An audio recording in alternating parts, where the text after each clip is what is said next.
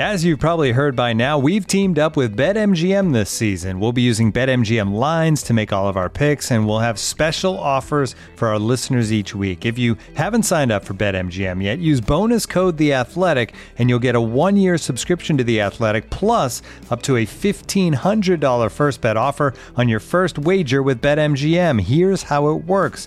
Download the BetMGM app and sign up using bonus code The Athletic. Make your first deposit of at least $10, place your first bet on any game, and claim your voucher for a one-year subscription to The Athletic. See BetMGM.com for terms. U.S. promotional offers not available in D.C., Mississippi, New York, Nevada, Ontario, or Puerto Rico. Gambling problem? Call 1-800-GAMBLER. Available in the U.S. Call 877-8-HOPE-NY or text HOPE-NY 467-369 in New York. Call 1-800-NEXT-STEP in Arizona. 1-800-327-5050 in Massachusetts. 1-800-BETS-OFF in Iowa. 1-800-270-7117 for confidential help in Michigan. 1-800-981-0023 in Puerto Rico. First bet offer for new customers only in partnership with Kansas Crossing Casino and Hotel. Don't forget, if you haven't signed up for BetMGM yet, use bonus code The Athletic, and you'll get a one-year subscription to The Athletic, plus up to a $1,500 first bet offer on your first wager. Hello and welcome to You Irons, the West Ham podcast from The Athletic with me, Sam Delaney, and The Athletic's West Ham correspondent, Roshane Thomas. Roshane, how's it going? I'm all good, Sam. Things are things are what in a minute. Yourself? I'm all right. Um, it's been a dramatic week once again in the life of a West Ham fan, but not that we've actually played in a game. But you know, the transfer window business has got everyone's knickers in a twist. Unbelievable, Roshane. The f- uh, the first thing that I want to say about the transfer window and West Ham fans, although I'm sure it's the same uh, with fans of every club, is bloody hell. People are so angry, right? And what I think about football is that I'm sure there was a time when the role football played in most football fans' lives was to help you switch off from all the things that usually made you angry, right? So the idea of football was you worked all week, right? You might be you might be tired, frustrated, angry, miserable eh, because of the travails of the working week, and at the weekend football was an opportunity to unwind, to watch some sport, to share in collective pleasure, right? Now, football, I think, is the major source of stress for 90% of football fans, if you judge football fans by what you see on Twitter. Because uh, last week, let's just get it right, West Ham didn't sign anyone on transfer deadline day. Yeah, it's a shame of course, every every club wants more players, and it's true that our squad looks quite small, and and it would have been nice, but you would have thought that, like, I mean, put it this way: people are, re- respond worse to West Ham not signing um, a obscure German centre back on transfer deadline day than they do to the news that COVID could carry on indefinitely. yeah, it is, but I think I think people are like that, especially West Ham fans, because the club gets linked to a lot of players, a lot of players, and really good players. And whether the players turn on and move to West Ham, or for whatever reason the club can't get the door with the line, fans are like, "What on earth is going on?" And then in the end, West Ham will sign someone that chances are we haven't heard of, or players player who's thinking, "Really?" So I feel like, as it relates to West Ham fans, that's one of the biggest reasons why they end up getting frustrated. Frustrated. Um, Yeah. People are furious. I mean, I'm frustrated. I think frustrated would be a good description of the way that I feel. But we often give. Uh, I mean, I say we try to give a positive perspective on this podcast. That's not really our agenda. I just think we're honest and that maybe we're just positive people. But people regard, regard our, our point of view often as quite a positive one on this podcast. But I think it's just a little bit about perspective. I mean, you know, I found myself apologising to people almost, or feeling apologetic to some West Ham fans who seemed furious that, you know, wasn't overly bothered about the lack of comings and goings or comings on uh, on on transfer deadline day. And the thing about it is, is that yeah, I mean, God, we've got a small squad, and it's a worry if we get a couple of injuries. But when people say it's a crisis, we're screwed. I go like, I go, hang on a minute, hang on a minute we're becoming we're becoming spoiled and entitled, aren't we? We're a team who've got the form striker in the league up front at the moment in um, Michail Antonio. if he picks up a knock, what if he gets a knock? I said, well, I'll tell you what happens if he gets a knock. We bring on our £45 million top scorer on in his place. I mean, that is not a bad situation to be in. I bet there is fans of clubs, not just clubs in lower divisions, but clubs in our own division, who would look and laugh at how spoilt and entitled some West Ham fans are being. Now, I don't want to sound like Jim White, but at the same time, I just think if you're getting that wound up, and people go, oh, we get linked with well known players, and then we end up with players we haven't heard of. Well, how many people had heard of Thomas Soucek before we signed him? Not me, you know. Um, uh, not many people were overly aware with Jarrod Bowen. I mean, Jarrod Bowen was a big deal in the Championship, but people weren't running around saying, well, he's going to make or break this club. So people pick and choose who they get excited about. You know, the day we signed Felipe Anderson, people were going absolutely nuts about it as if we'd just signed Lionel Messi. I remember that day. And look how that turned out. You just never know.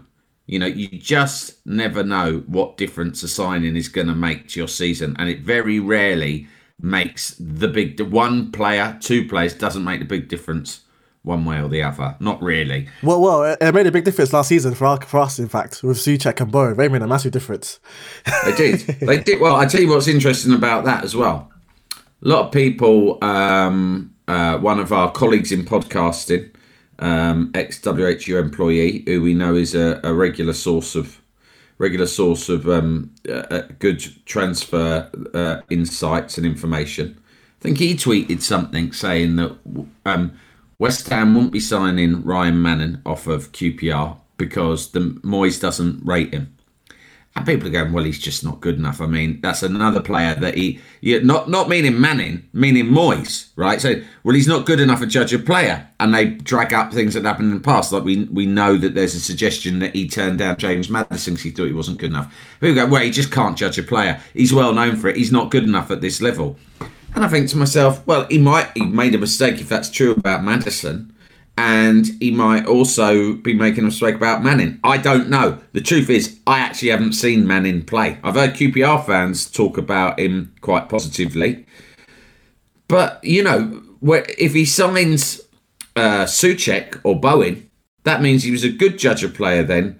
And but then the next day, if he turns down Ryan Manning, he's an awful judge of a player. What manager has a faultless record anyway? I mean, you know, Guardiola has signed a succession of absolutely useless but highly expensive centre backs at Man City. Successive managers, not least Jose Mourinho, wasted a ton of money at Manchester United. Everyone's making mistakes all the time. It's not an exact science, is it? Yeah, absolutely spot on. And I know touching on the fact that, you know, West Ham get linked to a lot of players and then he signs someone you're thinking like, who is this person? But in a way, I'd rather that sort of player like do well for West Ham rather than signing a well known player, spend a load of money, case in point being Sebastian Haller last season, and you have a relatively average season compared to someone like Thomas Hughes, as you mentioned, had no idea about prior previously, or Jarrod Bowen, and they're both doing tremendously well. So I sort of like it when a manager does that because you're thinking, first of all, great in terms of like recruitment you're not following the trend like being like every other club is spending these crazy money on players.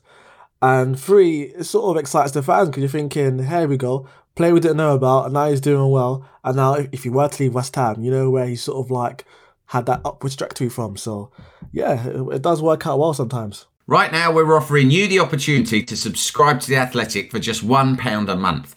You can enjoy all of our great articles on West Ham and so much more. This offer is running for a limited time only, so go to theathletic.com slash West Ham pod to sign up and read all the latest on West Ham's pursuit of Said Benrahma, Josh King, and maybe more. That's theathletic.com slash West Ham pod and pay just £1 a month.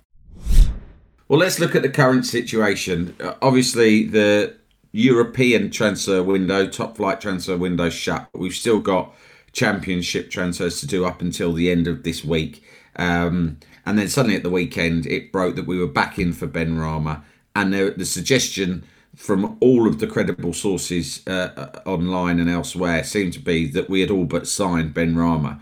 Then on Monday, it looks like the deal has um, hit the rocks because of a, slightly vague suggestion that he's got a, a problem not with West Ham but with Brentford presumably that's to do with what a, a loyal loyalty bonus because usually a player who's in contract would get a payoff, wouldn't they? Is is that what we're left to assume about this, Roshane? Yeah, something along those lines, and obviously there's still like a few things to iron out. People are still relatively confident that it will get over the line, but I saw a tweet from um, uh, Travis Sinclair. He was like, "Welcome mm. to West Ham, Benrahma," and then I forgot what he said after. Something along, I think, "Oops" or oh, here we go again. I started laughing because it's just typical West Ham. Yeah, Obviously, yeah, I know yeah. in this case it's not directly our fault. It's to do with the player and the club still issues to resolve yeah. and iron out. Uh, but you just sort of laugh thinking, oh, here we go. It's going to be difficult for us to sign him now. Just when it looked nail on for us to get him.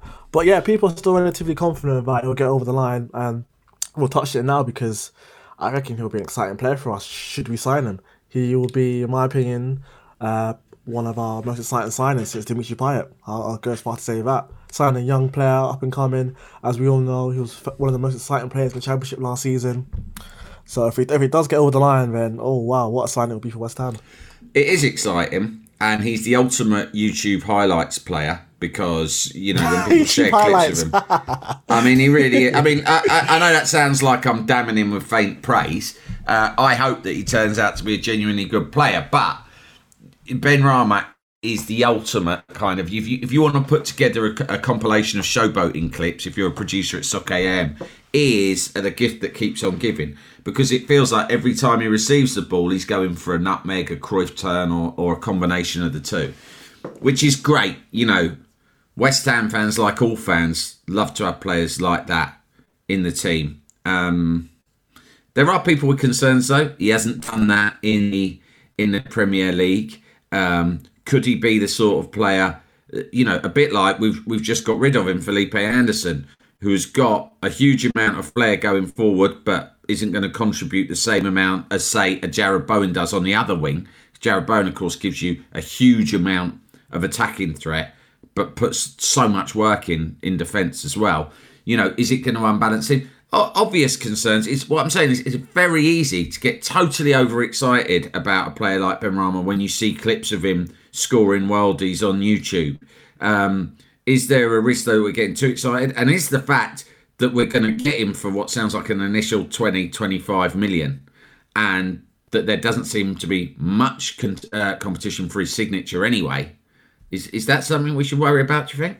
I actually don't think so. I feel like West Ham fans can definitely feel excited about the prospect of Ben Benrahma joining West Ham we, we, we all thought, well, the initial fears that, you know, could Jarrod Bowen make that transition from the Championship to the Premier League? And wow, he certainly proved people wrong and shown he is mm. more than talented to play at this level. And I feel the same applies to Benrahma. Obviously, there'll be comparisons to perhaps Lanzini, but Benrahma is more of an offensive player, scores more goals. He, well, obviously last season played a big role in Brentford getting to the playoff final. Obviously, they lost to mm. Fulham. The same things are like Ollie Watkins. Can he do it in the Premier League? Scored a hat trick against Liverpool. So he's, he's certainly proved people wrong. And again, I feel like Benrahma will definitely do that if he comes to West Ham. An exciting player, someone that will excite fans, as you mentioned, get fans bums off seats, so to speak. Mm. He has pace, he has skill. I mean, what's there not to like? Certainly, I mean, in my I, opinion, an upgrade on uh, Anderson and, Yam- and Yarmolenko. Young yeah. as well so yeah, yeah, definitely, definitely would be. Yeah, no, listen, I'm ju- I'm just playing devil's advocate. I obviously am excited, and I made the mistake that probably 99% of West Ham fans did on Saturday night when it looked as if it was going to be a done deal by the morning because I started sketching out mentally what the team would be against Tottenham, and when you start thinking of an attacking lineup. Um, featuring Bowen on one wing, Benrahma on the other, and Antonio in the middle it's hard not to get very, very excited. You know not to mention Masuaku backing up Benrahma down the left. I mean, that's going to be a nightmare for whoever yeah. is playing right back for Tottenham. Let's quickly talk about Josh King, though. He seems to be the alternative, right? The story, as I understand it, is that we made quite a low ball bid for him. When that didn't work out, we went for Benrahma. And now, if Benrahma doesn't work out, we feel as if we can go back to Josh King and, and get him for less than 20 million because he's in the last year of his contract. So so is that fair to say that King is is currently our second choice backup solution to Benrahma? Yeah, it'd be fair to say King is the alternative to Benrahma. King, in my opinion, is a good player, but he just reflecting on his season at Bournemouth last term, he wasn't uh, consistent. He scored what six goals, and he's twenty eight. So as I mentioned, good player, but he doesn't really fit into the type of player Moyes wants to bring in. Young player has potentially has resale value, and when I say those two things, I think of Benrahma if you're gonna if you're gonna like spend good money on a player, you spend it on Benrahma, and not try and be a bit cheap and get someone like Josh King in just because you can't get Benrahma. You, in my opinion, you should just put all your eggs in one basket and, and try everything to get Benrahma because he's that good. Josh King can play centre or centre forward or left. Is that right? Yep, correct. So he's got that over Benrahma, who's much more just either a left winger or I suppose maybe could play in a number 10 role. But, you know, Josh King, I haven't seen a lot of him, but I know he was, he's always been well regarded. He started at United, and in fact, in the last January transfer window, I think there was a rumour that United actually tried to sign him back last minute when they were having a struggle with injuries up front.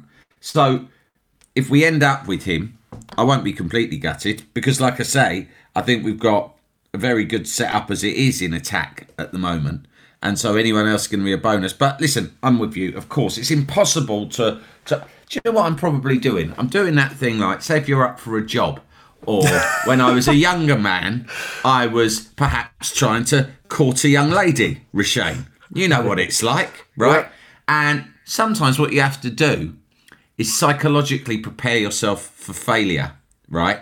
Because therefore, that, that way, if it comes, you're like, oh, well, never mind. Doesn't matter. I wasn't expecting it anyway. But if you pull it off anyway, wow, what a feeling. Uh, obviously, I usually failed. Um, so I'm well practiced at this sort of reverse psychology. Um, but I, I, guess maybe that's why I'm being a bit negative about Benrahma is because I can't bring myself to to imagine him in our lineup. Now, if we did sign him or King, who would miss out for you? Or would anyone miss out? I mean, a lot of people say you never change a winning side. For me, I believe Fornals would miss out. Especially if, if we sign Benrahma. I feel like he will take Fornals' role.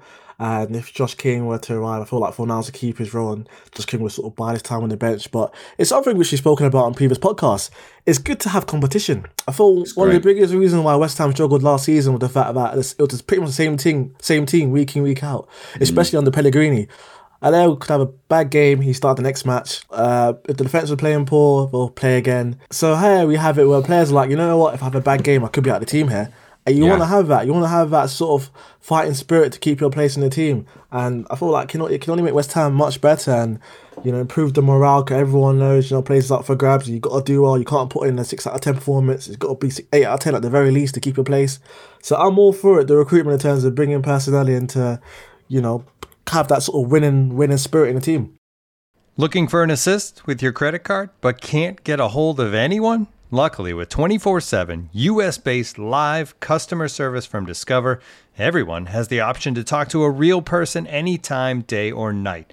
Yep, you heard that right. You can talk to a real human in customer service at any time. Sounds like a real game changer if you ask us.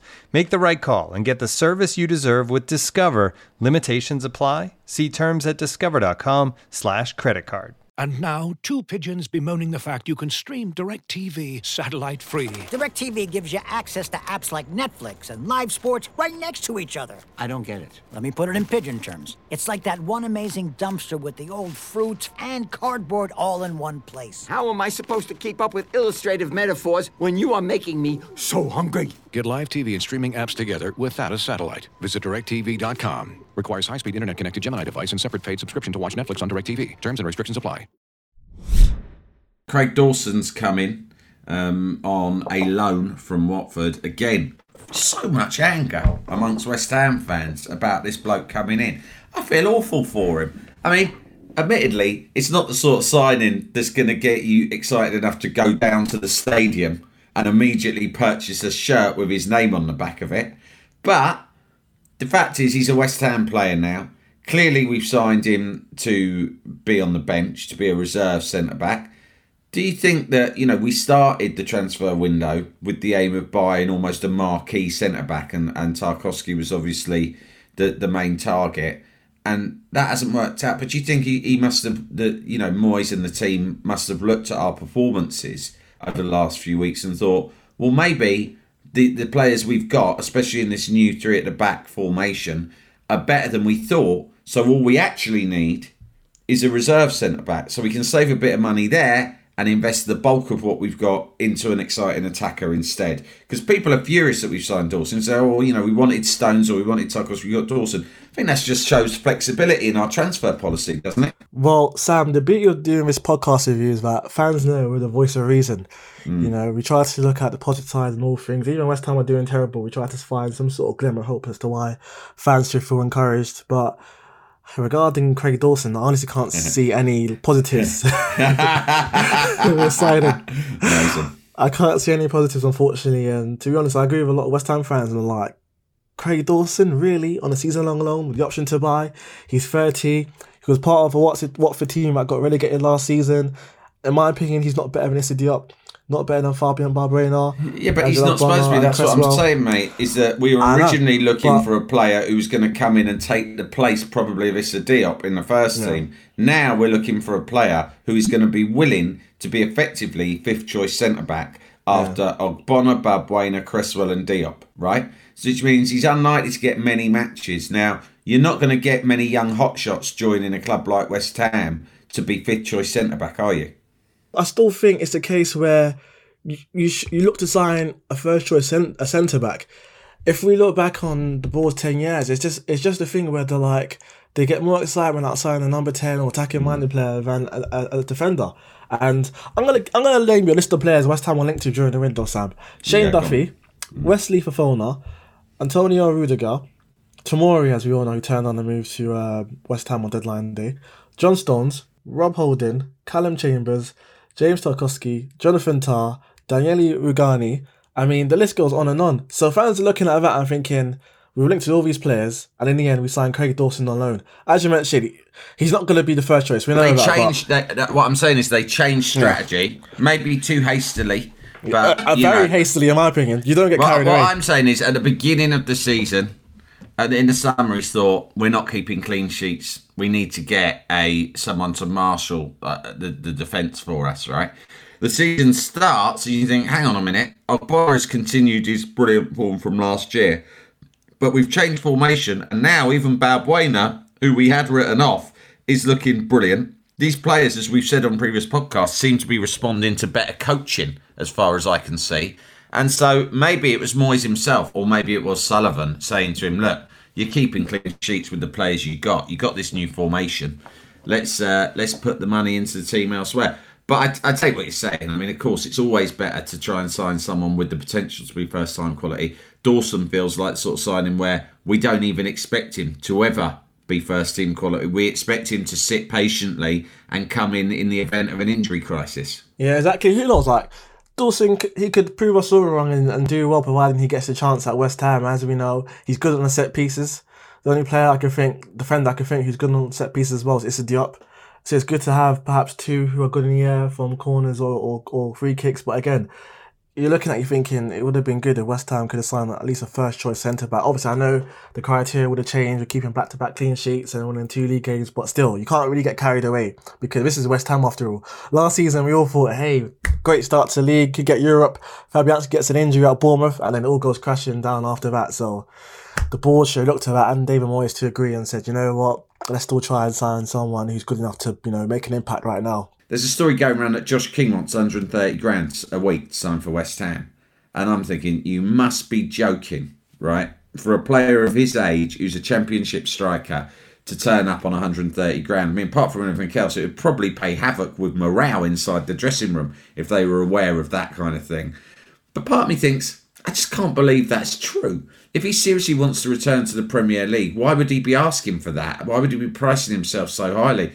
David Sullivan, it suits him for it to go round that Josh King is, is asking for huge wages. Because one thing David Sullivan will never, ever, ever admit is that any failure is his fault. So if we fail to sign someone, he will always want to line up a scapegoat for that. It'll either be the manager, the owners of the other club, the player himself, or an agent. But he'll never say, we didn't quite get that over the line, that's on me. Dawson came on loan, so he hasn't cost us any proper money. If Benrahma arrives, we're led to believe that it'll be a down payment of 20 million. Then it could go up by another 10, depending on add ons. That seems to leave us, theoretically at least, with 20 million in the transfer budget because we, we've been told that we had 40 million to spend. So Do you think before Friday, on top of Benrahma, um, we could also see what a left back, a central midfielder? What do you reckon? Could be both. It could be both because we're really in central midfield, especially with the departure of Jack Wilshere. Obviously, we know he wasn't, you know, didn't have much impact whenever he played, but still, he was an option to have in midfield. And I'm touching wood right now, but to make sure it doesn't happen. But if, let's say, Soucek or Declan Rice were to suffer an injury, as you mentioned in the previous podcast, it will just totally change the way we play. They both make driving runs from midfield, both have a lot of energy, and you're looking at Mark Noble, good player for West Ham, doesn't have the legs. You're looking at cover, cover, Conor Coventry, a good player, but we're asking a lot we're asking him to be the equivalent of uh, Declan Rice or Thomas Soucek already. So I feel like that's an area West Ham could look at and say, hey, we need to bring an extra body in, and obviously left back because, well, left wing back I should say, because Masuaku withdrew from the squad uh, due to an injury. So he could be an injury doubt for the game against Tottenham this Sunday. And you look at it thinking, obviously Cresswell could be the direct replacement, but it's good to have another option there as well. So they're the two positions I, I believe West Ham should look at before the deadline. The rumours um, seem to be that he doesn't like Ryan Manning and he doesn't like Rico Henry. Thinks he's too small. Um, so those are the only two left Aaron, back. Aaron slash, small. I know.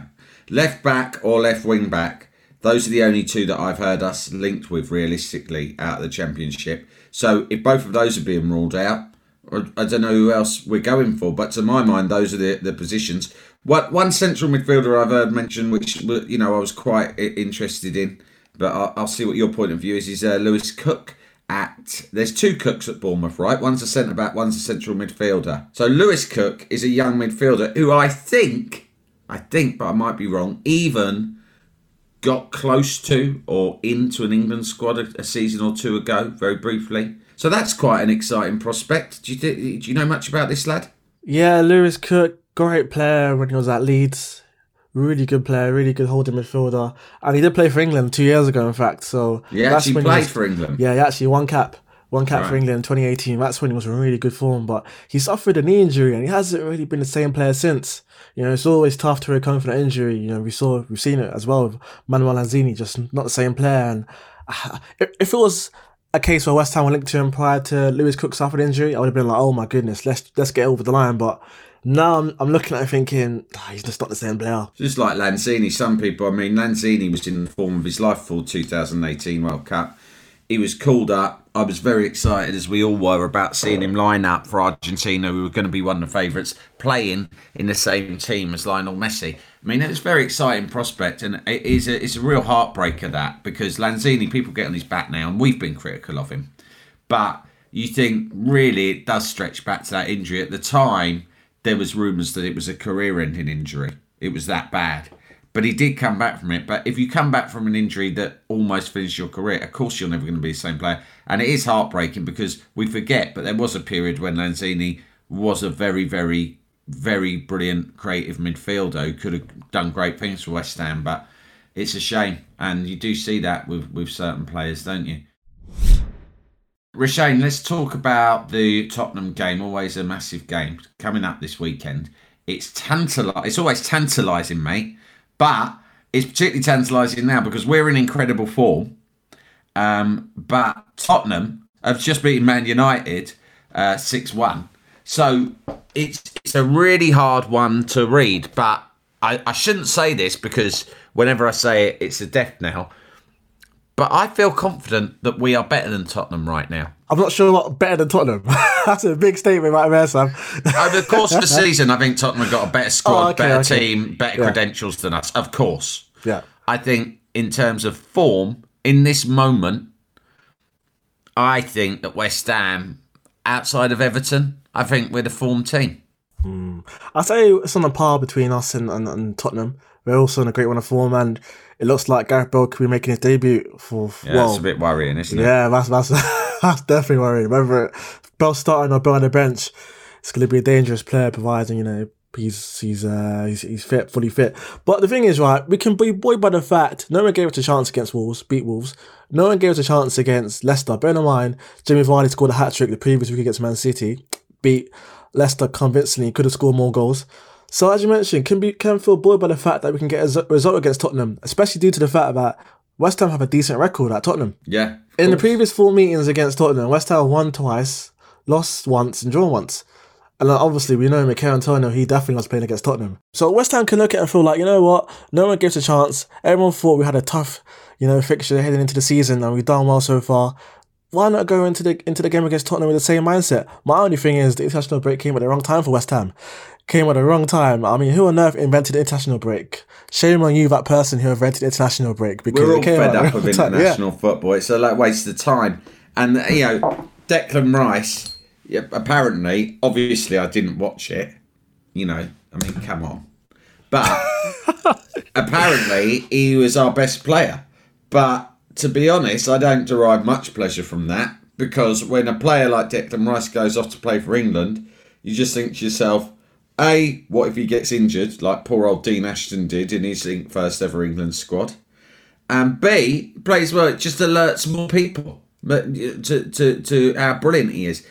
You know, I just, I, I suppose when I was a kid, if a West Ham player played for England, which was quite rare back then, um, I would get excited. But now I'm just, oh God, I'd rather not. It's just Yeah. annoying, isn't it? International will- breaks are annoying and stupid, mate. Yeah. Well, like the manager and FIFA and football manager, just come back here one piece. Everyone knows how good Declan Rice is. I'd imagine just England fans who support other teams are like, this guy's overrated, he's not good enough. We see it week in, week out, just how talented Declan Rice is. So Yeah. he's nice that he's been appreciated. But yeah, looking forward to the game against Tottenham. There's been some classics over the years, Lasagna Gate, you know, the um I think it was the 4 3 defeat where Tottenham's right back scored at the last minute, which was which still annoys me to this day.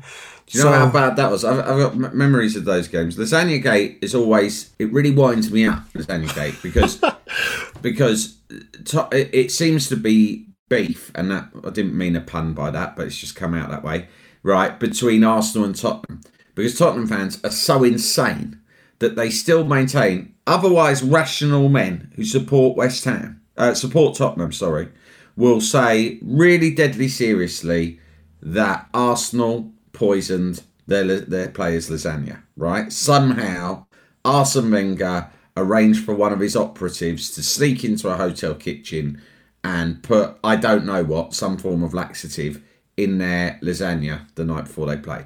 Right? Utter insane rubbish, obviously. But what winds, you know, but they don't ever point a finger of blame at West Ham about that. But the bit that annoys me is that, and it sums up the arrogance and delusion of the Tottenham supporter, which makes them so widely disliked in the football community, not just by ourselves and Arsenal and Chelsea, but by everyone, because there is a, a delusion about their position, their status, and their achievements, and that's irritating. And uh, with, with respect to Lasagna Gate, it's the idea that there is no way that they could have possibly lost to West Ham at Upton Park on the last day of the season when they were going for a Champions League place had it not been for the most elaborate and preposterous conspiracy theory that anyone's ever come up with in football, right? That's the only explanation. But that's how Tottenham fans think. They think, well, I mean, how could we have lost to West Ham?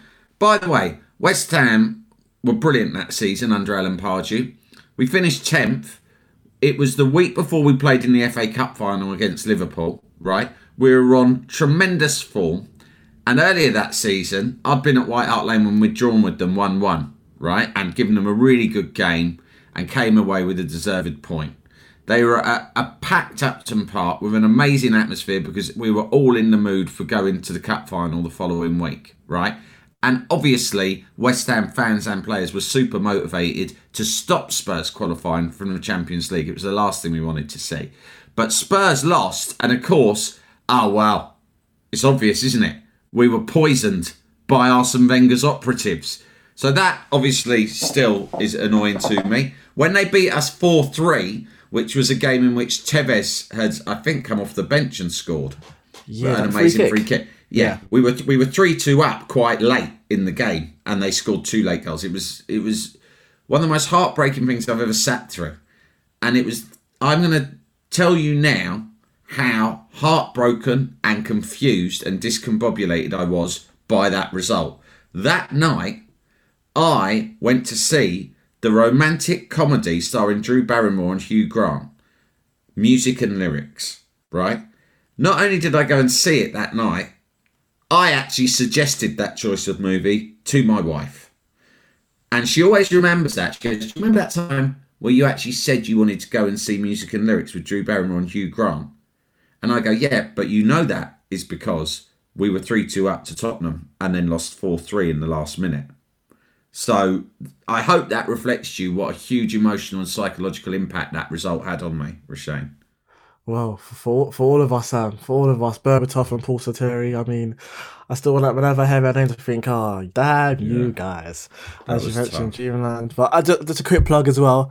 I spoke, I actually spoke to, um, well, I interviewed rather Calum Davenport last year about Lasagna Gate. So Oh, yeah, it's a great piece. Yeah. much appreciated, Sam. So if you haven't, if you haven't read it yeah, if you're a new subscriber, check out that piece. He, speaks about Lasagna Gate, hilarious as ever. Said Yeah. Daniel Levy wanted to check their stool samples, which is hilarious. So give that a read.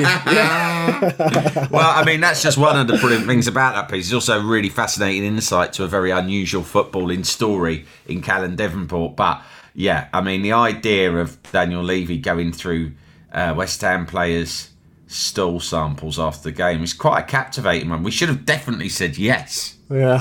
I mean, if I'd been in charge, I'd have said, "Absolutely, mate, go for it, do it now. Yeah. I'll get them all to. I'll get them to come in your changing room if you want. Yeah. Put the samples in there, no problem." Um, so listen, uh, if we line up against Spurs, if we sign Benrahma, still seems quite a big if, but if we do, and as you suggest, we um, we we drop now, so so he can play on the left. Harsh on Fornals. Fornals has arguably had the best run of form recently that he's had since he's been at the club. He's scored. He's got a number of assists. I think he might be our highest assists this season so far. Uh, and of course, what we've also seen about him is, is that he, he really works in every game. He puts the hard yards in, doesn't he? Um, I suspect that even if we sign Benrahma, Moyes won't won't put him straight into the team because I think that's the way Moyes is. He doesn't change winning teams. But eventually, of course, it'll probably be Fornals' place that is up for grabs. And it will be harsh on the young lad, won't it? Yeah, and that's actually a good point because I remember when Jarrod Bowen first arrived, Moyes took about two two weeks maybe to include him in the starting eleven. So that's that's actually a good point. And yeah, it will be harsh on Fornals. And one of the best things about seeing his development in his second season is the fact that you know Moyes it seems has a lot more faith in him.